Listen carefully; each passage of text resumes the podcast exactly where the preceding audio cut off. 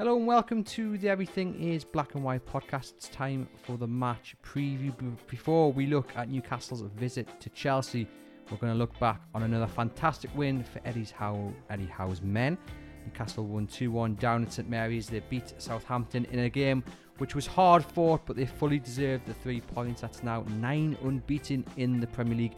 Only Liverpool have picked up more points this year in the top flight. They've picked up 22, Newcastle 20. John, we keep seeing it, another fantastic win, and what a turnaround for Newcastle United. It's absolutely incredible. I mean, if the season had started nine games ago, we would be going for the Champions League on this form. Um, it is ludicrous because we started off deep in relegation trouble when this this run started, and we're magnificent and winning in several different ways, coming from behind, dominating games, having to be ugly and win ugly, etc. And the fascinating thing for me, Andrew, is that if you look at the, this nine-game unbeaten run, we have not fielded our best team yet, because we have been without Callum Wilson throughout the run. He's Newcastle's top scorer. We've been without Trippier. We've been repeatedly without Saint-Maximin. Now we were without Joelinton against Southampton. And they aren't just any players, they are best players. And if you put into that equation that Burn didn't play in the first game when he was available because he'd come with a little bit of an injury, and Targett couldn't play against Aston Villa because it was his parent club. Eddie Howe has not picked his best team yet and won the best run. And what that says about the squad, because under under Steve Bruce, for example, the squad not only did the team underperform, but the squad was so thin that you could see through it. It was paper thin. Um, but what this says about the squad now, with all those guys out, is phenomenal. You can see why there's so much excitement on social media because I saw a tweet who and the, gentleman listed the players missing as you've just done there, and it, it, did quite well on social media. And people are just generally excited because, like you say, it's not Newcastle's best team, eh? but those nope. players who are stepping up, are stepping out and in, are certainly stepping up. And what I liked about last night's victory over Southampton, of course, they won 2 1 thanks to goals from Chris Wood and Bruno Guimaraes, and we will talk about those goals because both goals equally as beautiful in their own right. But what I first of all loved about the result overall is once again they were hanging on towards the end, which we know they've done quite well under Eddie Howe in recent recent weeks. But also to come from behind against a Southampton side that were unbeaten in 12 at home. That's only their second defeat at St Mary's, so it's no easy ground to go to. Not at all. To then fall behind early on, to come back, to have that mentality to to pull the game back and then hold on. We're just seeing yet another element, another piece of the jigsaw in this Eddie Howe team. Well, they never know when they're beating this side. I mean, defensively, Newcastle were terrific. But this the spirit of the side, defensively they were terrific because they, they pressed high, they did everything that was right. They've got huge fitness now, which was never one of their strengths in years gone by. But the team spirit is phenomenal. I mean, you, if you could bottle it, you'd become a millionaire. It is terrific spirit, never say die, want to be in the trenches with each other. But just, um, just on that though, because What I, never doubted the effort or commitment of these players before Eddie Howe stepped in, before the takeover happened. Yes, there was you know a few games where you you kind of have your hands over your eyes, but I think as a whole, that team's always had that effort, commitment, and, and, and, a relatively good team spirit. So, what do you think is the change which is taking them to the next level? confidence as much as anything. Um, there's no question that deep in their heart, they cared. But when you're not confident, when you pass the ball waywardly and it doesn't go to another player and the crowd moan, as I'm going back to the old old days, um, then your confidence is at a lower ebb. And it's all, football is all about confidence. You can see Messi on a day since his transfers and he's got lost a bit, looks quarter the player that he, that he looked when he was striding and killing everybody at Barcelona confidence is the is the huge difference and there's players in that side now that are unrecognisable from the, the ones we knew just a short while ago. Do you also think it's partly down to the new owners coming in and having this ambition to do more than just survive in the Premier League? These players who, yes, had the commitment and effort, as I've, as, as I've previously mentioned, have now got something else to aim for. They know they're not just going on a ride to survival. There's an there's a hope and an ambition of these owners to do more than that and break into the top ten, then the top eight, and then and then Sure. so forth. Uh, They've Sure got something to battle for. Yeah, sure there is, without a shadow of a doubt. And if they don't battle, someone else will come in and take the place.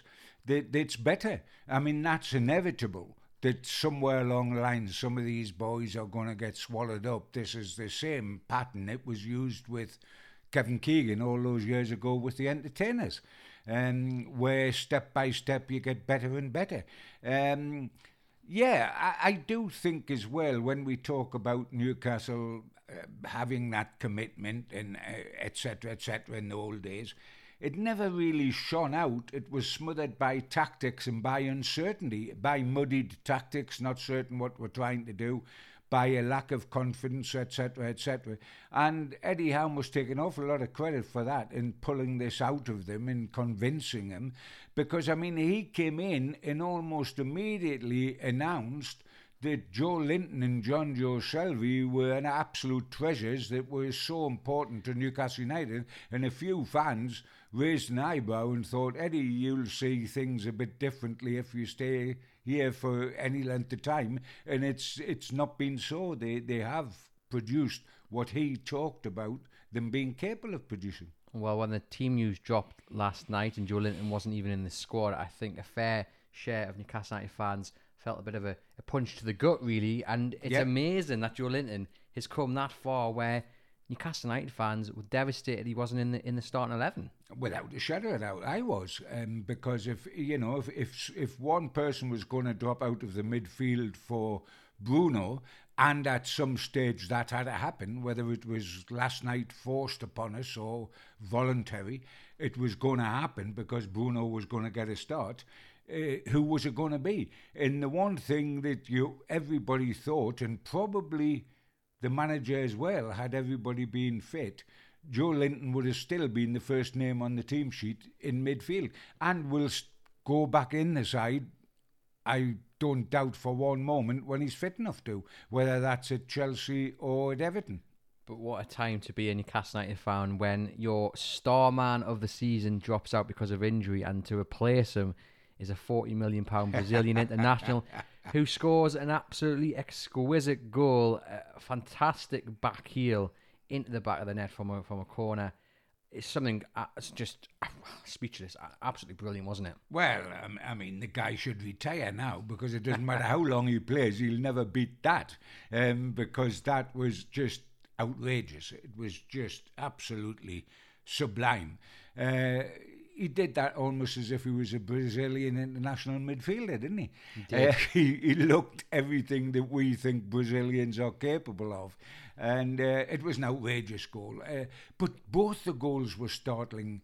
I have been praying, as you well know, I've had the prayer mat here every uh, preview we have done recently saying please let Chris Wood score because he needs it and it'll do him the world of good and it'll do the team the world of good. And when he did score, it was a trademark Wood finish, a superb header, and let's not underestimate the ball in from Jonjo.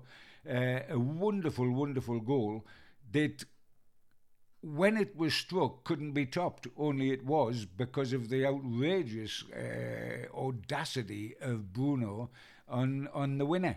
I mean, to flick it with a back heel and get it so high into the net uh, with your back to the goal, it's nonsense. It's an absolute nonsense. Both goals were wonderful. Wood will really benefit from that because we would have taken any sort of goal from Chris because he needed it. Scruffy goal going in off his shins, his backside, his shoulder, anyway. But a powerful header coming on into the far corner, wonderful. Uh, Newcastle did it the right way and spectacularly the right way. And uh, their manager didn't like it one little bit. Uh, I had a huge smile when I thought that uh, both the goals that beat him were players signed for big money in January. So, um, sorry, monsieur, that's the way life is. And then he had the audacity to complain about Newcastle's free kick on the way to the winning goal, which uh, because it wasn't a free kick to us at all.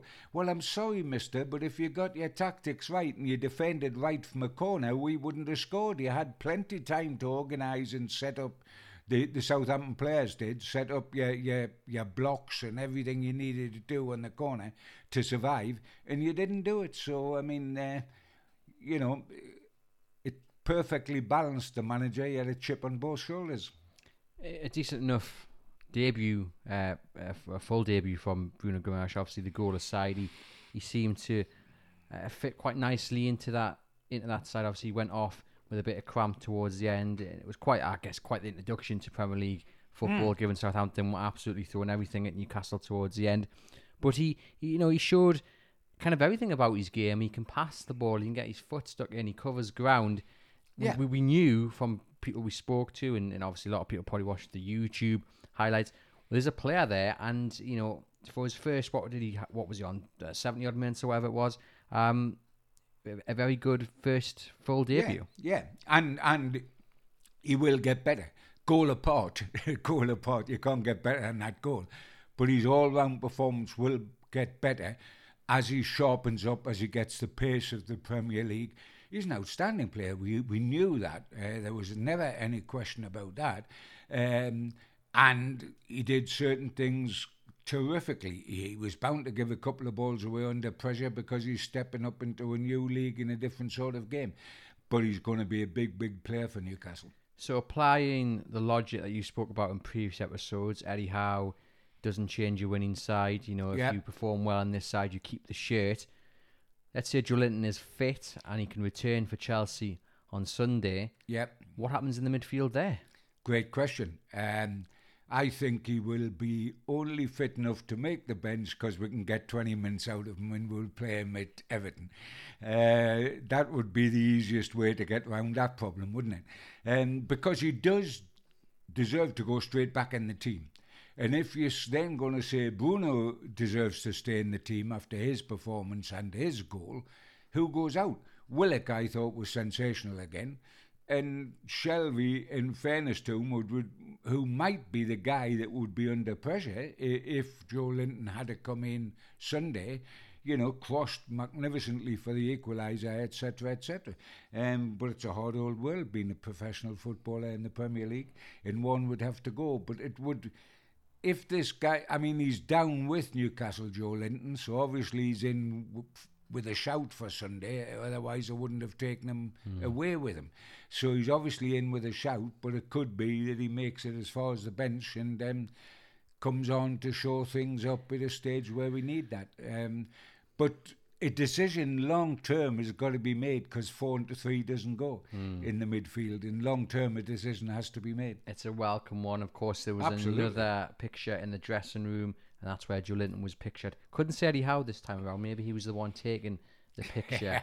um, looking at the league table, Newcastle are 14th, 14, uh, sorry, yeah, 14th, 10 points clear of the drop zone. And when you think about where they were after that Man City defeat towards the end of December, obviously they were thumped 4 0. They were three points from safety. Yeah. And here we are sitting 10 points clear of the drop zone. It's been amazing. And Eddie Howe was asked about the turnaround and now the points gap. And look, I know and I feel that he knows exactly um, what to say to the cameras because it'll get picked up when it comes well, across really well. But it doesn't mean we can't love it. And he said, you know, we've got some tough, uh, some more tough games and more work to do. That was one of his, his answers when he was asked about how well Newcastle are doing, and that is the, that is the attitude you want from. It goes back to what I was saying the other week about him. You sure. know, you're only as good as your last win. Well, it would be very stupid, wouldn't he, to say the job's finished, etc. Get the champagne out on the TV. Ah, and then you, you get done for Chelsea, you lose by a goal at Everton, and Kane gets a hat trick, and uh, suddenly it's a different ball game. You're not going to get any manager that's sensible and sane and a deep thinker, and he is a deep thinker, going to say anything else. But I mean, I honestly believe, and I was talking at the build up to this game, you know, you're not safe until you're safe. But I mean, there's no way those bottom three. Let's just take the bottom three that's currently bottom. There's no way they're going to make up 10 points or more because the second bottom and bottom, it's more, to, to overtake Newcastle. There's absolutely no way that that's going to happen. And the, the wonderful thing is we, we're so carried away, and rightly so, about what we are doing.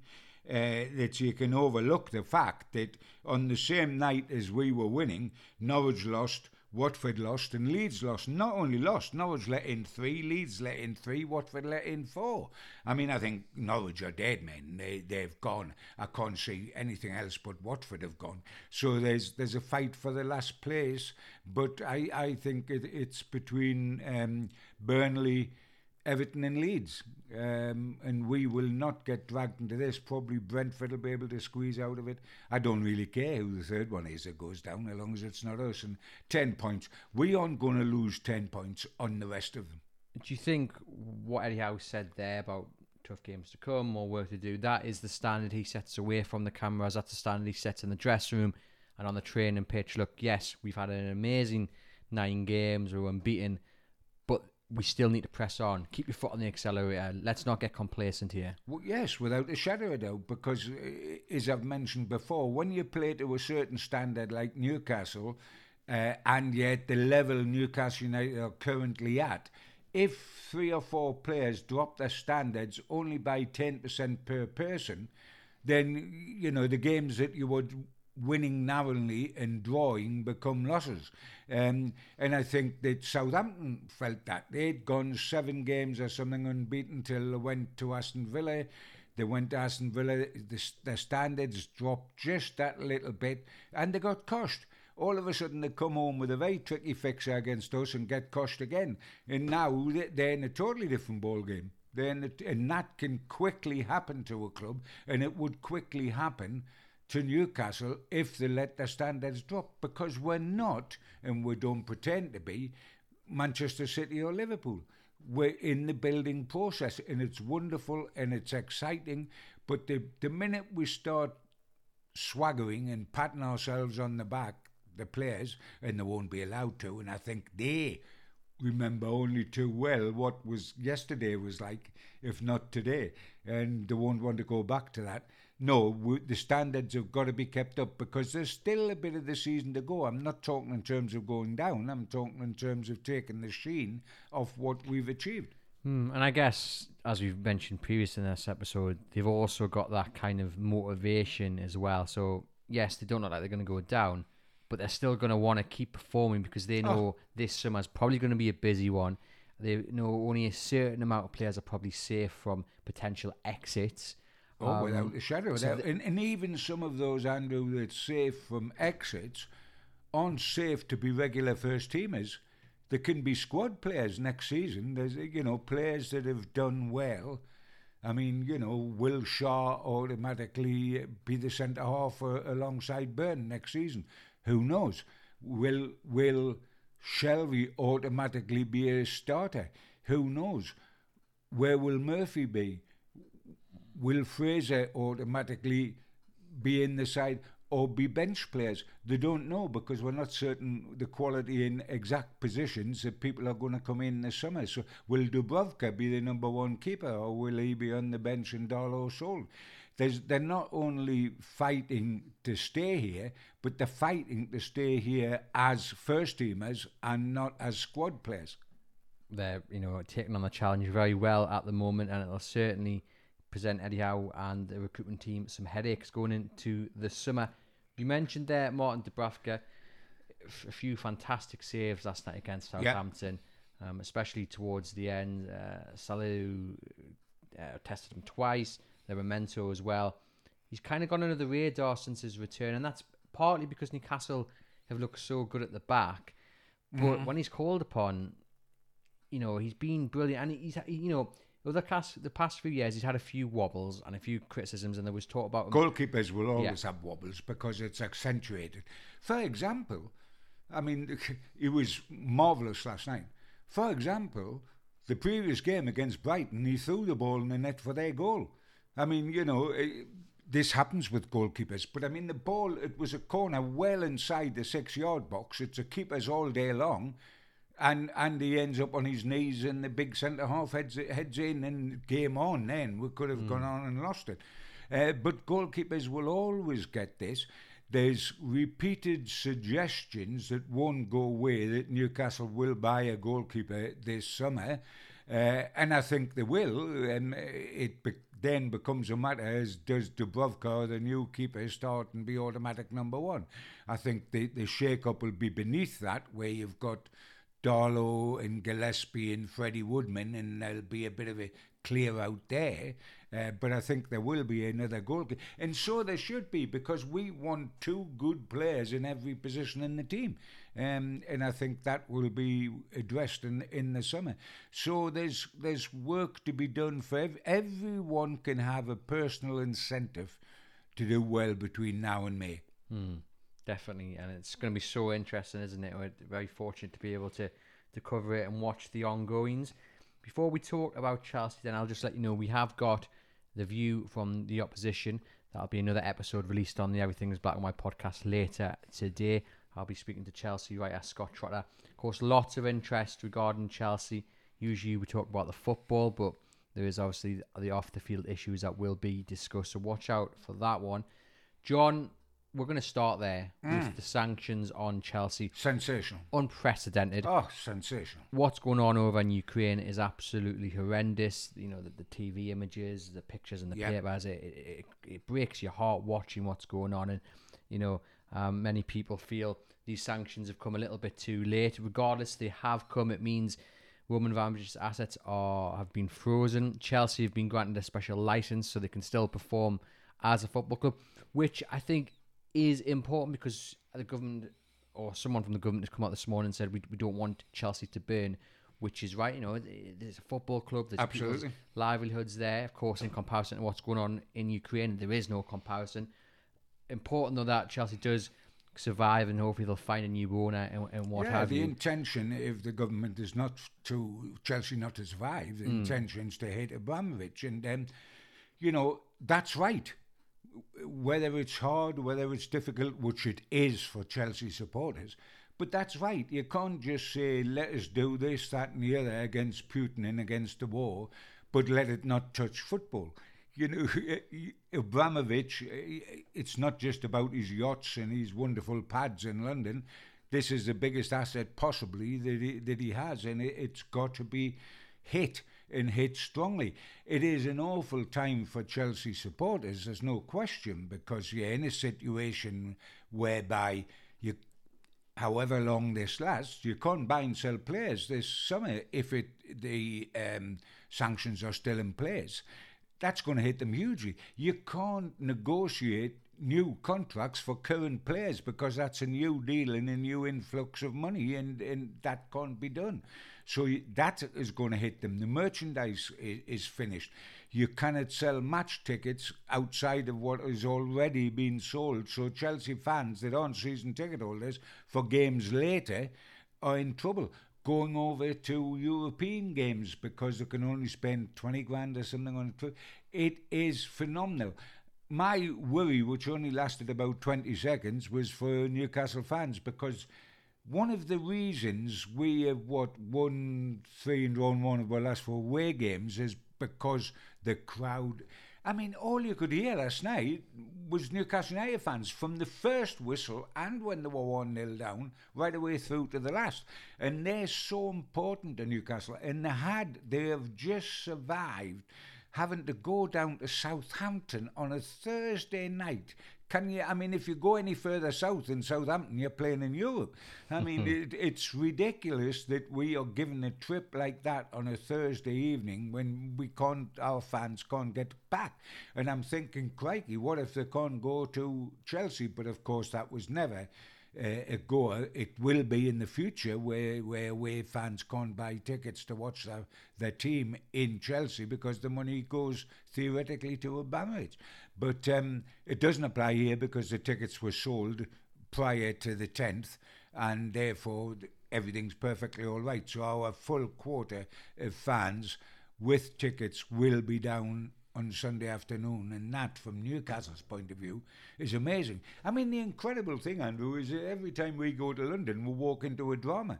We went down to West Ham, and uh, well, Zouma and his cat was was the dominating force. We went down to Brentford, and it was all the emotion of Eriksen's comeback game.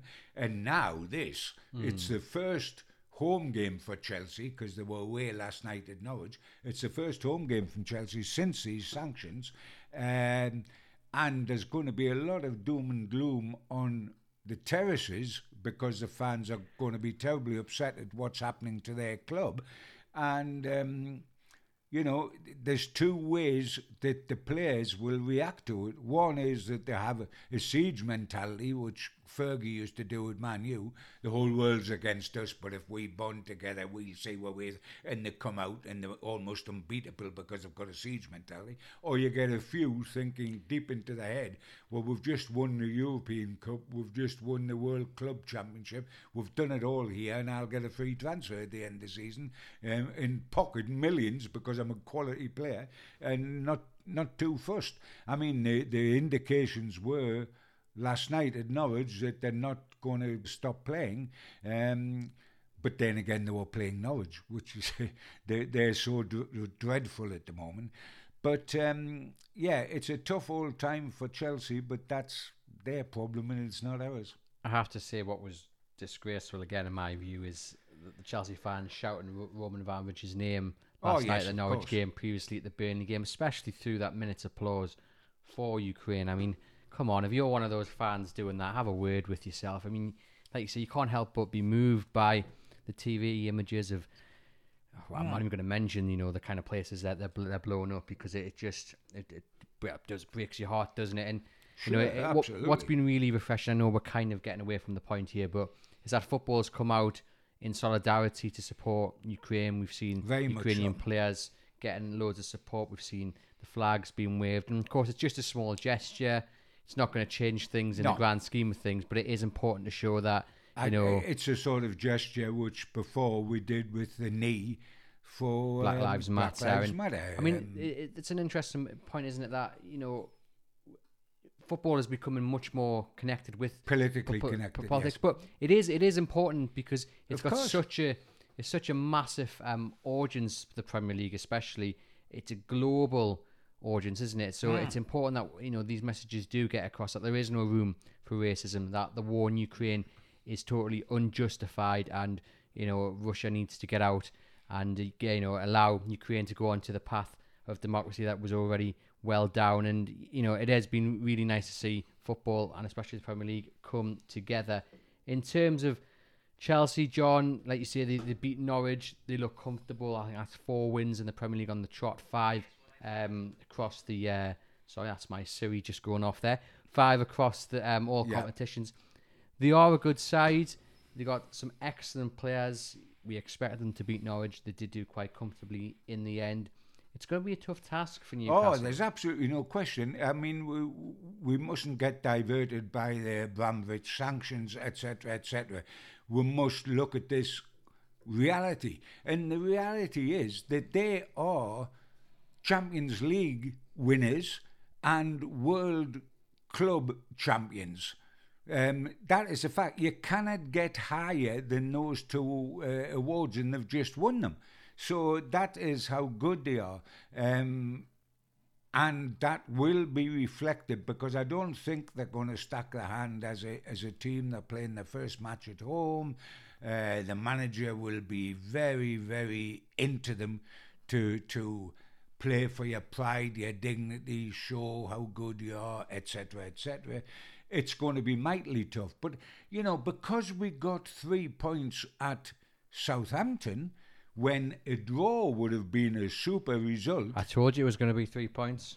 Uh, Now stop bragging because you, you've got to forecast this one as well, and see we'll see how right you are, because it's a matter of whether you forecast it with your head or your heart. Um, but because we got three points instead of a draw, if we'd got a draw, Newcastle fans would have said, "Good result, still unbeaten. Southampton are a good side." Blah de blah de blah. But because we got three points, it, this is almost a free hit at Chelsea because if we lose, we lose. But again, you get the feeling Eddie Howe won't allow that that Well, he can't stop with losing if, if they're no, superior. what I mean uh, is he he, won't- he won't let the standards drop. but he won't be going in. he. Won't be going in saying this is kind of a free hit. He'll be going in saying, "Look, let's go and hurt them. Let's Well, go and get three well, points." of course he will. That, but that's why he gets his big money. He can't go in and say it's a free hit. But it- Previous managers, it- though, perhaps not so much. well, previous managers weren't successful, so that's that's why. But I mean, it.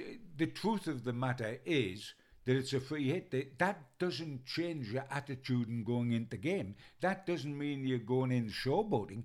That doesn't mean that you're going to go in with the same attitude as you you showed against Brighton when the going got tough in the second half, and you showed against Southampton. And if you do that at Chelsea, you never know what you might get. But the three points we got at Southampton, with the possibility of another three points to make the sandwich at Everton immediately afterwards, it wouldn't be the end of the world if we lost this one. And realistically, if we are to lose at some time, and we are, because every side loses at some stage. There's only the Arsenal Invincibles that length ago hmm. that didn't. So everybody loses at some stage. And if it happened to be Chelsea, we would still be where we are in the league. And if we get if we then went and got three points at Everton, off we go again. So it wouldn't be the end of the world. But um, if we could get a draw then, if we won, well that's sensational. I mean, up. I mean, if we thought last night was sensational in terms of the quality of the two goals, etc., etc., to go and win at Chelsea would be totally unbelievable. But uh, nothing's impossible for this side, and the the concern you have is that your head tells you this is not this is a match too far for Newcastle, uh, coming as it is three days after a Herculean effort down on the south coast. It's a match too far. You you're uncomfortable to argue against Newcastle or to argue a defeat for Newcastle because they have this terrific spirit and ability and everything that they've got.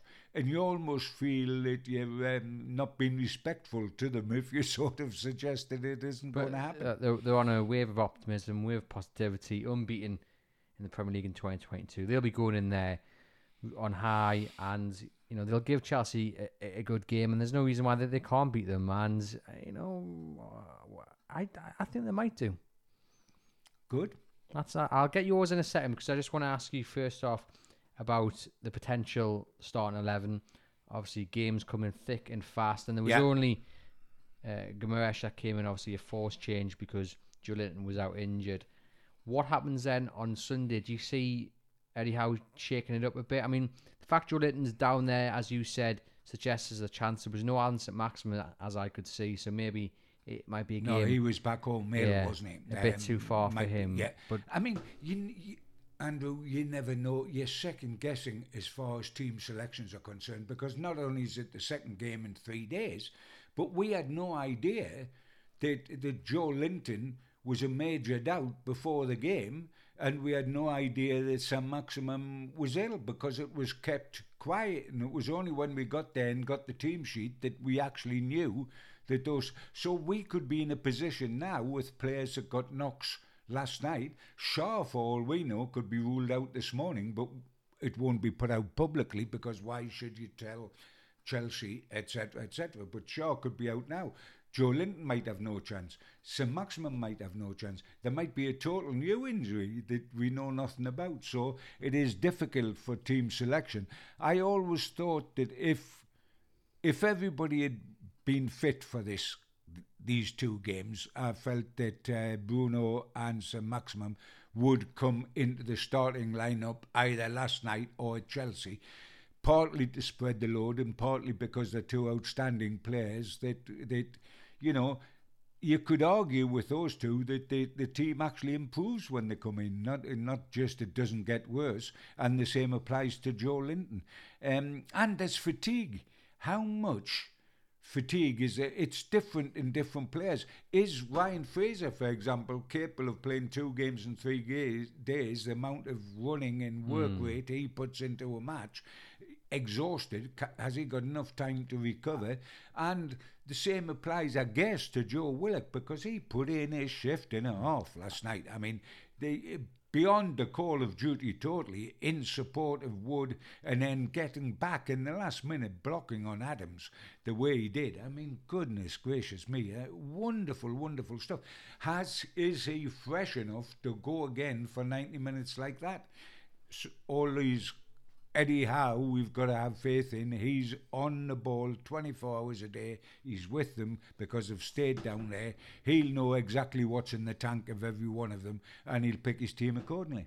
Mm. And you get the feeling he won't be afraid to make those decisions. Every player will want to play, but you know Eddie Howe, like theoretically, say, he'll always stay with the team. Yeah, theoretically, he would stay unchanged. But again, like you say, that the, but the but it's two games in three days. I, I, wouldn't be surprised if Sean Longstaff started on, on Sunday, and maybe even Miggy for for Ryan Fraser just to give them a bit of a break because I think, as much as I've said, there's no reason why Newcastle can't beat Chelsea. You you kind of rest Fraser for this game. You put him in the the team for Everton, where he's got a chance to be maybe a bit more effective, and you give. Are you suggesting that we think we're going to lose this? Game? No, I'm just I'm just thinking if you if you look at if you look at it, I, I think know, I know what you I know where you're coming tactically, from. Yeah. you're looking ahead to which game is more likely to produce the points. Three, three points, Everton, although eh, Everton, but Everton is more likely to produce the points than than Chelsea. I mean, you would have to be insane to not think that before a game. Yeah. If you know, if you were going to put your mortgage on Newcastle winning, and they're only going to win one if the two games coming up, you would take Everton as the one that they were likely to win more than Chelsea. That doesn't mean you can't win both, but uh, there is much more chance at Everton. No danger.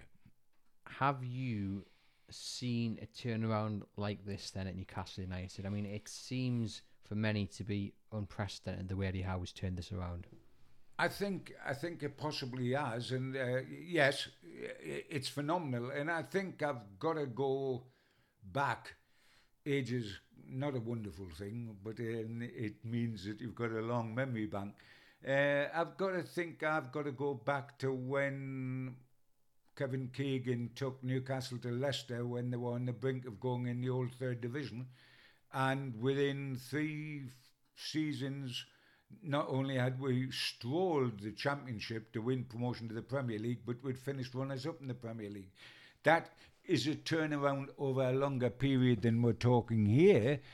But we, you've got to remember, we're almost in the third division when that started, and so there was a, a huge turnaround there. And that was a young, bouncy young man, wasn't it? Which is what Keegan was at the moment, and that's what we've got again now: a young man full of bounce and full of commitment and and infectious. Um, so there's those sort of similarities. But yes, from being in the depths of despair and looking like a bunch of no hopers to what they are now in such a short space of time is absolutely wonderful. And tribute to everybody concerned, from the new owners to the manager and his coaching staff, and to the players themselves. Because let's not forget, each individual there has had to pull his socks up right above his knees and roll his sleeves up and get on with it, and have done that. So each one of them individually deserves great credit as well. 100%. And the final question, John can Eddie Howe with Newcastle United bounce on to another three points? They can, but I mean, if they bounce on to another one point, it would be sensational. Let us not lose sight of that. A draw at Chelsea would be absolutely terrific, um, without a shadow of doubt. I mean, three is sensational, but a point there. If Newcastle by Sunday night are still unbeaten, that's someone. That with everything to come, that's someone. Um, my heart tells me that Newcastle will get a draw at Chelsea. My heart doesn't tell me Newcastle will win at Chelsea. Not even my heart. My heart tells us we'll get a draw at Chelsea. My head tells us we'll lose by one goal, two one or, or, one nil. But play ever so well. Have our heads held high at the end of it having produced yet another display and roll on to Everton and get three points there. So I'm not going to be disillusioned down there. I'm going to be realistic. We either draw, which is magnificent, or we lose by a one goal margin. And with a top class performance, and then we roll on against Everton and start another one. Backed, of course, by a sellout away end, so it's certainly going to be a brilliant afternoon in the capital. John, thanks for popping on to the Everything is Black and White podcast. Just before we sign off, don't uh, go away at the moment, I just want to plug the next episode of Gibbo's Corner. So just stick with us for 30 seconds because Yep. this episode uh, includes you guys, the listeners. We want you to get involved. So John and I last month recorded um, John's top 10 favourite Newcastle United goals. And it was a very tough task, wasn't it, John, to Oh. get them down? Absolutely. And we're not going to reveal any of them today. The episode will go out on the 19th of this month. That is when Newcastle were due to play uh, Crystal Palace, but obviously it's been rearranged because of the FA Cup tie that they're in. So this episode will drop on our channel then. And in the podcast notes will be a form where the top 10, John's top 10, will be listed in order. And we want you to listen to the episode, hear John's reasoning for which goals being listed where and why. And then we want you guys to vote those top 10 in your order. And we'll give it a few weeks. We'll tally up the, the, the points and we'll see if you agree with John's list, which I'm sure you're looking forward to. I, I'm looking forward to it tremendously because it's it's one of the fun things in life, isn't it? You know, if you go in a pub, you get a pint in your hand, you're standing next to a roaring fire. There's about five of you, all Newcastle United devotees, and you talk about the great goals you've scored, and you want opinions to differ because it's only about opinions. There's no right and a wrong. There's there's there's opinions, and some goals will be produced that you've actually forgotten about. Good gracious, yeah, I remember him. What a goal that was! And by the way. I might have had to rewrite my goals for Bruno last night if, if, if I'd done it later, because Bruno does get in in that sort of. If he's not goal of the season, uh, it'll take something to top that. Mm, definitely. It's, it's a really enjoyable hour or so. So watch out for that on the Everything is Black and White podcast on the 19th. I'll put it up nice and early. And do join in and cast your vote because I'm really intrigued to see if you agree with John's list. In the meantime, please remember to like and follow the podcast. Totally free to do. Just means with every new episode, you'll get a notification to say it's ready to download or listen to. And please leave us a rating and review and head over to chroniclelive.co.uk where we'll keep you date with all the latest Newcastle United news, including all the reaction from that victory over Southampton, all the build up to the Chelsea game, and much, much more. Thank you very much for listening. Enjoy the weekend, and hopefully, Newcastle can get three points on Sunday.